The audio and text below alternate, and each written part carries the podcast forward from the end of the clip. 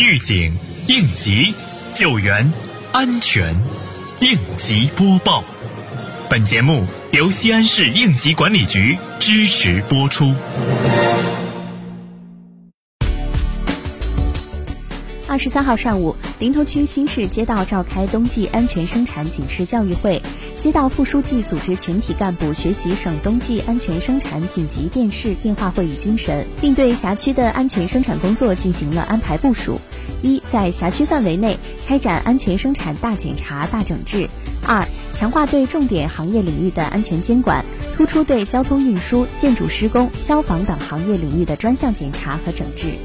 三，各村各企业要进行一次安全隐患大排查，牢记安全重于泰山的责任，做到人人知晓，确保辖区无安全事故发生。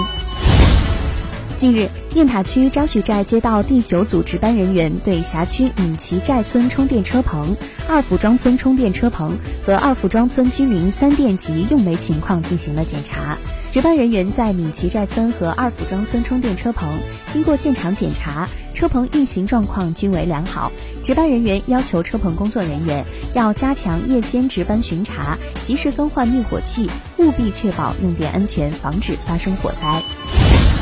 为进一步做好极端天气应急处置工作，十一月二十三号，曲江大明宫保护办安全生产工作领导小组办公室组织人员对辖区内市政道路、公园景区、建筑工地等重点区域进行极端天气隐患排查工作。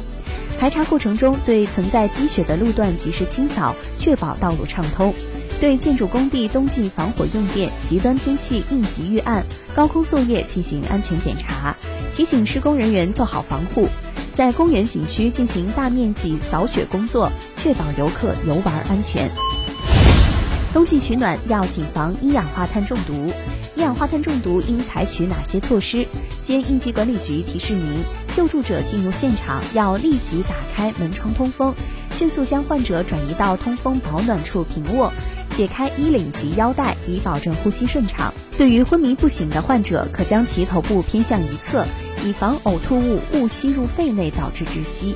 心跳、呼吸微弱或已停止者，立即进行心肺复苏，同时呼叫救护车，将中毒者送往有高压氧舱的医院抢救。中毒严重及有昏迷史者，清醒后也一定要送医院接受高压氧治疗，以免发生严重后遗症，出现脑功能障碍。感谢收听本次应急播报，我是小陈。